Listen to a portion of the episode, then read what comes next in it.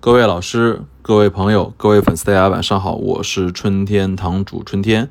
今天是八月十六号的晚上十点，我们来录这一期。这期我主要想讲这一周吧，呃，我买东西的情况啊，主要是针对军医名实的且介堂的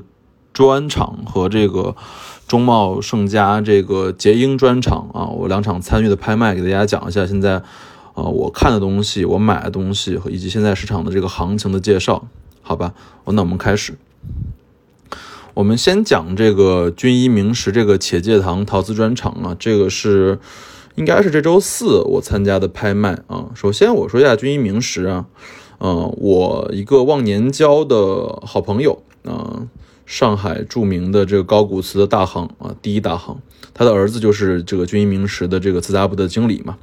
所以我会关注军医名师啊，因为军医名师也是去年新成立的一家拍卖公司，啊，主要也是做老货的，但是当然真品率现在我觉得离成轩包括中贸还差一点意思，啊，但是这个且介堂的这个专场是是是非常非常好的，因为且介堂是我认为比较强的一个呃玩家啊，比较玩家。然后我们先讲一下吧，呃，这一期的这个且介堂的陶瓷专场主要是有三十多件的瓷器啊，大部分都是光绪到道光的官窑，以及一些清中期的民窑、西路的瓷器。然后官窑大部分都是有残的啊，有残的，嗯，全品的没几个。我先说下我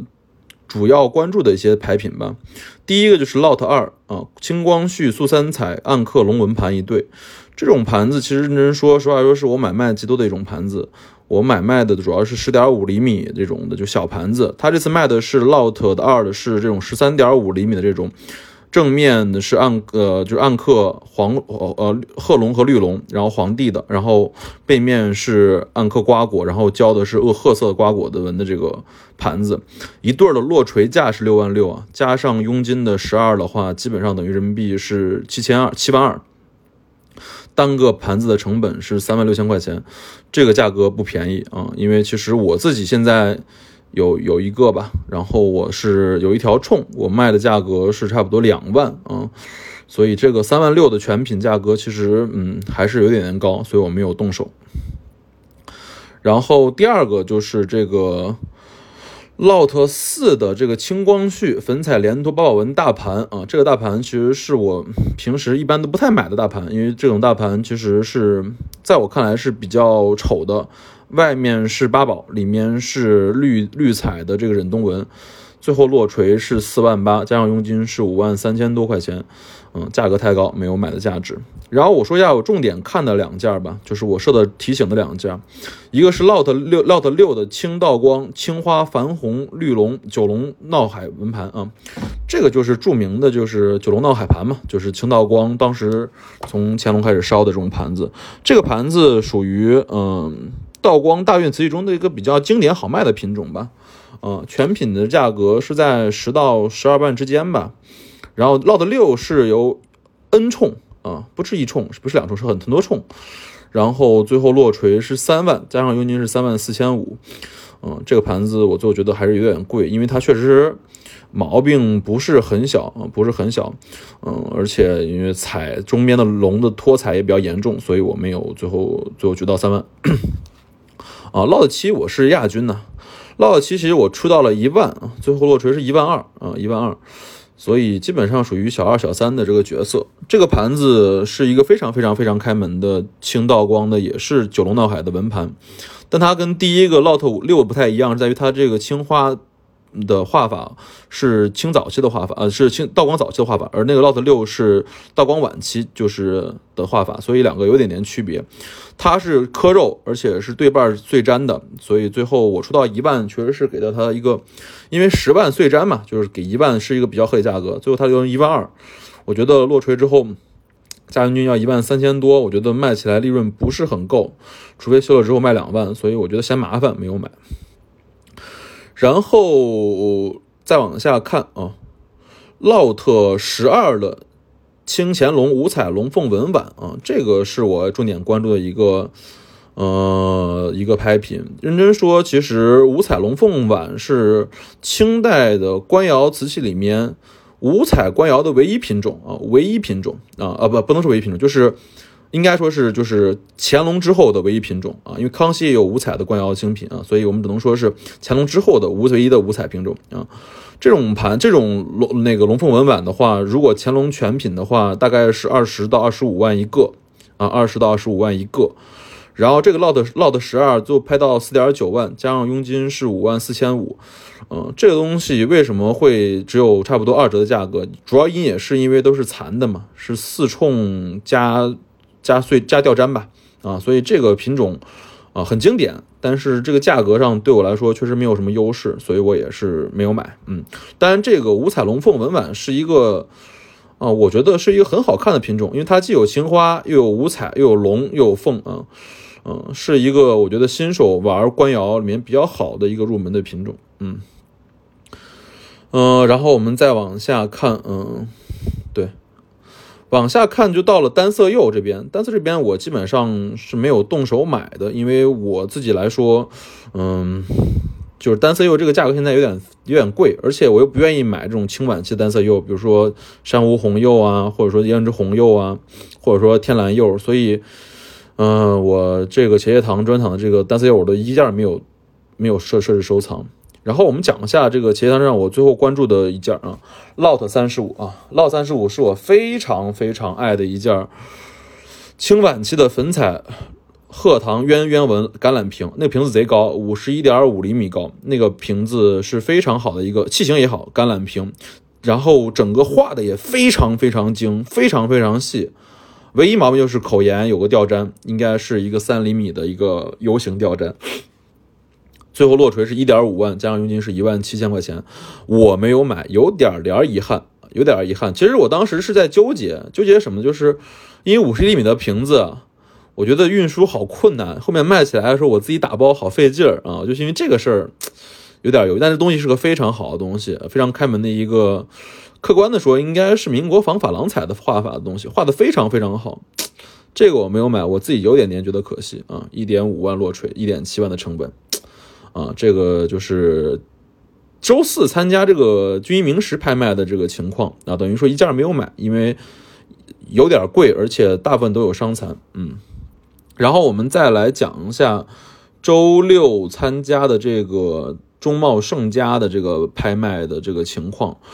中茂盛家周六是有两场啊，是有两场这个拍卖，所以我都参加了，我都参加了。但是，呃，基本上来看起来也都是残瓷啊，都是残瓷，所以和你想的也不太一样啊。我稍微找一下这个图录啊，稍微找下图录来讲。啊，好，我们先讲第一场二十一的芳华这场啊，芳华这场，这场。大部分的瓷器也都是，因为我基本上只买光玉官窑嘛，啊，官窑的瓷器基本上都是残的，啊，都是残的。我说下我重点看的几个吧，嗯，啊，第一个看的是 Lot 九，Lot 九是青道光霁红釉盘，这盘子我觉得我没有买有点点可惜，因为我们也讲过，道光的这种二十一厘米的霁红釉盘的市场价现在在三万到三万五千块钱。如果有一冲卖个两万是很正常的，这个烙酒就是有一冲的这个霁红釉盘，但它发色有点灰暗，最后落锤是一点三，加上佣金是一万四，哎呀没有买，这个其实是有五千块钱利润的，这个我有点可惜，因为我我就觉得嫌它发色有点暗淡，但这块其实我应该出手的，这个是有点可惜的地方。然后我们再往下看啊，再往下看有一个 Lot 十九啊，这个我本来以为是漏啊，结果就发现。不是漏，嗯，Lot 十九是清乾隆的仿定窑白釉堆塑海水鱼浮纹洗啊。首先我先说一下仿定窑这个东西，其实认真说仿定窑这个东西，主要学的就是象牙白嘛，就是就是应该来说，清中西的这个就是应该从康熙到雍正到乾隆都在仿定窑，因为定窑是一种极其漂亮的白釉的瓷器，它的颜色特征就是有点象牙白。什么叫象牙白？大家就就看看这种。就是就是牙黄的感觉，就是你的牙好久没刷牙黄的感觉啊，象牙白，它的釉面也稍微有点干涩，不像那种后面的清代的釉水那么那么清亮啊。这个鱼浮起其实是上面那些好像有几几条鱼的鱼头都碎掉碎粘了。哦，我本来以为能够一两万买吧，最后价格是十二点五万，加上佣金是十四万啊，毫无漏可言。再见啊，所以没有买。然后我们再往下看啊，对，看到这儿了。呃，有两件我我比较喜欢的，第一个是 Lot 三十五的清康熙青花凤穿花牡丹将军文瓶啊啊，首先大家也知道，我其实是一个玩明末清初青花瓷器的一个小行家吧啊，玩的不算特别好，但是我觉得还行啊。我自己在康熙瓷器上买卖的也非常非常多了，我最喜欢买卖就是康熙的外销瓷喽，是吧？然后那种。不管是凤尾尊，还是香菇，还是这种罐子，还是这种将军罐，都卖的很多。这个瓶子认真，这个将军罐认真说，它里内部是三处的鸡爪纹嘛，然后发色也比较差，最后落锤是六千，我都不愿意吹。为什么？因为其实发色好的这种凤穿花的将军罐。最好能卖到五万多、四万多啊！这种发色比较差的、有毛病的，六千块钱，我觉得没啥追的意思，因为市场面也比较多啊，没有意思。好吧，先讲了这个第一场的这个芳华这一场，然后我们再讲第二场啊。第二场我买东西了啊，买东西了，嗯，盯两天买一买一件东西啊。二十一期的这个是竞争家有藏瓷啊，这这期是。我是买了一件啊，我先讲一下我没有买到的东西吧啊。我首先关注的是这个 Lot 五十八清康熙五彩西厢记故事图瓷版，这个我有点点后悔吧，有点点后悔，嗯，因为首先我先说下，就是康熙五彩是我早年一开始玩瓷器时候最喜欢的品种，我买了大量的康熙五彩的外销瓷。呃，但是认真说，人物画片的康熙五彩外销还挺少见的啊，都挺贵，不便宜。然后，所以这次 Lot 五十八的《赤西厢记》的故事的图瓷版，图瓷版啊，这种瓷板的话，如果全品的话，应该在两万到两万五千块钱左右啊。然后它是三处碎粘，就是它碎成三块了粘在一起。落锤五千，加上佣金是五千六百五十，这个价格我觉得我都可以接。我没有买，有点可惜，因为这个现在想起来有点点后悔。然后再往下看，往下看到了这个哦，烙的七十一，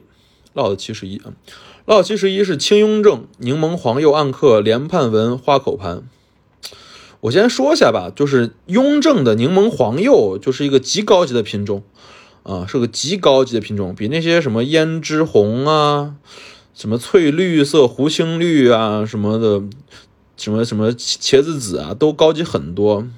所以这个雍正黄釉的暗刻连瓣纹就是个非常高级、非常高级的一个品种。因为认真说，就是普通的冬青釉或者或粉青釉的这种暗刻连纹盆的，如果雍正的本朝都卖到七十万、八十万一个，柠檬黄釉就更高了一倍的价格吧。所以最后它的落锤价是多少呢？是二十三万，加上佣金的话，差不多应该是二十五万左右。为什么是这个价格？我刚刚已经讲过，全品的价格确实是在一百二十万左右吧，一百到一百二十万左右。但它这边是口沿，应该是大修啊，口沿是有一个差不多是七厘米乘三厘米的这样的一个 U 型的修，然后强光一照就是黑色的嘛。所以就等于说是个残器了，最后卖出了差不多五分之一的价格啊，这个价格是很合适，但是，呃，就是我觉得对于我来说，就是没有什么做生意的空间啊，这东西非常非常高级，非常非常高级啊。然后我们再看哦，看到了烙十七十七，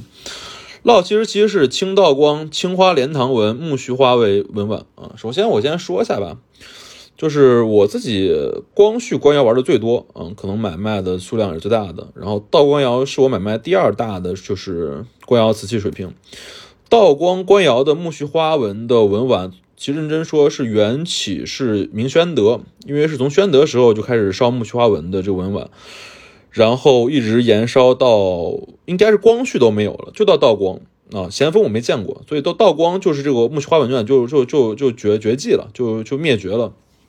总共是两类，一种口沿这个纹饰是交叉的这种类似于 DNA 的双螺旋结构的这种纹饰，一种是旁边这种三角形倒三角的勾层的纹饰，两种不同的这种木须纹纹。然后第那种倒三角的纹碗应该是更贵一些，大概市场价在六万到七万左右。然后这种苜蓿花纹的碗呢，应该是四万到五万用。所以这个烙七十七其实价格也落到这个市场正价上，四万落锤，佣金是四千的话，落锤到佣金就是四万五千块钱的成本。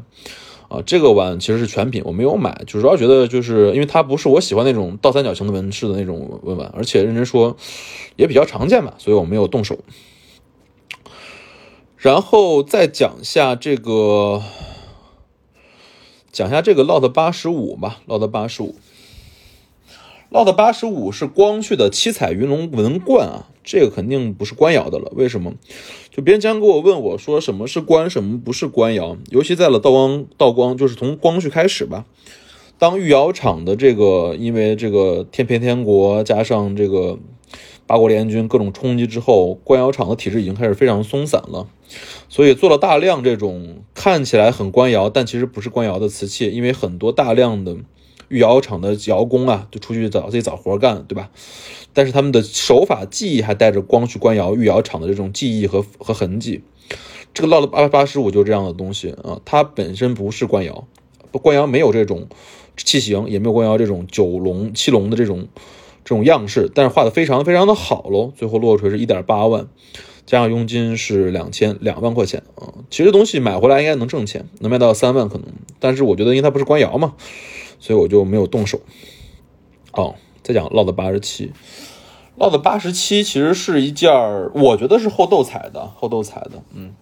首先我们知道，就是认真说，光绪或者说那个晚清官窑中的斗彩品种都是挺贵的，道光那种万寿花纹，十五到二十万一个。然后暗八仙二十到三十万一个，就是折那个折烟盘。然后这种斗彩西番莲的纹碗，认真说，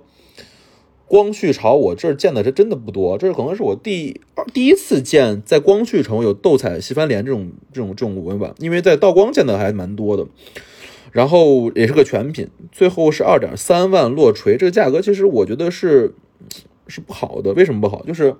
我当时看它的时候，我以为它肯定会拍到四万多，因为现在关关要涨价，加上这个又斗彩品种，肯定会卖的很贵。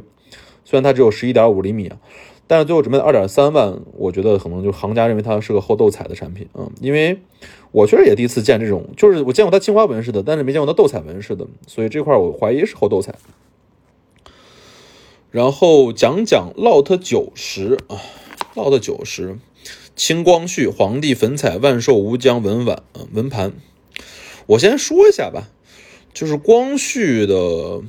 光绪的官窑的粉彩万寿无疆文盘，它是给同治、慈禧，然后包括光绪皇帝就是过生日时候用的万寿无疆嘛。这类仿品极多，民国时候最爱烧这种东西的。这个烙九十就是民国烧的，虽然他下面介绍里面说的自己是光绪官窑，但是它其实不是。而这类皇帝粉彩万寿无疆文盘的核心鉴定特征，就是民国和官窑的区别，就是是就是这个金彩的用法和厚度。这个文盘一看就是老的，但它不是官窑，所以最后落锤两千，市场价能卖到三千五左右，所以这个人买了之后也能挣钱，所以没啥问题。嗯。然后讲一下我最后买的 这个也很巧，我看到上面的时候我就已经去游泳了，对，所以我在 Lot 九十五这设了一个八千的这个委托价，然后我用回来之后发现我自己真落锤落到我身上了啊，然后我讲一下吧，就是讲一下这个 Lot 九十五清光绪大雅斋子弟粉彩花鸟花盆啊，首先我先说一下大雅斋吧啊，大雅斋是这个慈禧。皇后的这个应该来说就是登基之后住的地方。她一开始原来叫储秀宫嘛，后面叫体和殿嘛，现在叫大雅斋，大概是这么个情况。这也是代表的就是慈禧慈禧的这个前中后三期嗯。大雅斋的瓷器，认真说，从民国仿到现在，仿品是非常非常非常多的啊。但是我有一件真品，我有一件它的大盖盒，嗯，口径很大，二十八厘米那种，但是我缺盖，我是在英国邦恩斯买的。然后按照市场价来说，那种大的捧盒，现在全品的话，全世界应该只存到四到五粒吧，啊，我这边有半个，应该可以说，应该能卖到四十万左右，四十到五十万一个啊。然后我再讲下大雅斋吧。大雅斋的瓷器，认真说真话，你如果看过清宫档案，就会发现里面如果有一百件的话，八十件都是花盆，都是花盆啊。为什么这么变态？因为其实慈禧是一个非常爱养花的，尤其爱养兰花的一个女士，对。所以这个她一百件里面，她会烧八十件花盆，用来各种各样的摆。然后这个烙九十五，其实认真说，它它是十圈了，它并不是一套。应该它这个这种外卷纯口这种做法的花盆，应该底下还有一个盆托，盆托丢了，只剩这个盆了啊。然后，呃，首先来说，它是不是大雅斋啊？这个是个问号，我觉得是模两可啊，有点我自己认真说真话，我不觉得它是大雅斋真的大雅斋，而是民国仿大雅斋，但肯定是老的，没问题的。然后我的原因也说一说。第一，我觉得整个它这个画眉的画法还是稍微差点意思，差一点点意思啊，因为它这个画眉的画法有点点稍显稍显局促，但是它那个彩用的是对的，它那个画眉的黑色用的是非常对的，所以这东西就让我有点觉得可能是。就是真的应该属于一九一零年左右的产品吧，就是真的是清朝倒台到这个民国新建这时候的产品，应该确实是有有强烈的官味因为它的彩团全对，但它画法却略显拘谨。它大雅斋三个这个斋字写的，应该说离这个标准的大雅斋的这个斋字有区别，所以这东西在我看来应该是。应该是当时御窑厂的瓷工带着这个瓷料出来自己做的啊，款儿写款的这个人应该不是原来的御窑厂的人了，所以这就是我自己对这个盆儿的一个看法。然后这个盆儿如果是大雅斋本朝本对的话，两万五应该是铁的，它这次只卖到五千，也是证明市场的行家跟我认为是一样的，认为它是一个民国仿大雅斋的瓷器啊，这个我觉得我们跟行家的思路是一样的。然后我想他为什么买它？其实我们见过大量的大雅斋，大雅斋认真说真话，嗯的底款百分之九十是落的是永庆长春，百分之十是什么都不落，也有百分之零点零零零几落的是大雅斋三个字，嗯，但是这个花盆有点不一样，它落的是两条赤龙啊，所以这个。底部的底款用的是赤龙画画款，这是我买它的一个原因，就是我觉得它有点稀缺性，有点有点门道啊。彩是对的，然后文章是对的，天天地一家春是对的，款不对啊。底款是新潮的，所以这东西我觉得我五千落锤之后到手五千六百五，卖个一万是应该是有的。但它的口毛病是它的底坎落水处，就是孔处是有一个长冲，这个我准备回来稍微洗洗，应该就看不出来了啊，或者不洗，或者擦下也行。嗯，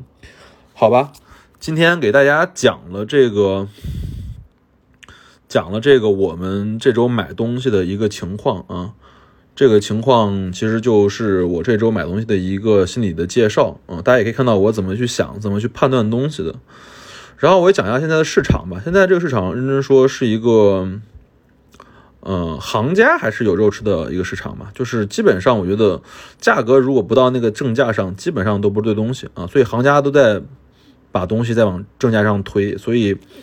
东西价格是东西的第一要素，这个话确实没错。第二，我确实确实觉得现在整体的官窑价格还是，尤其是官官窑价格在涨啊，这个是。实现无数次证明了吧，啊，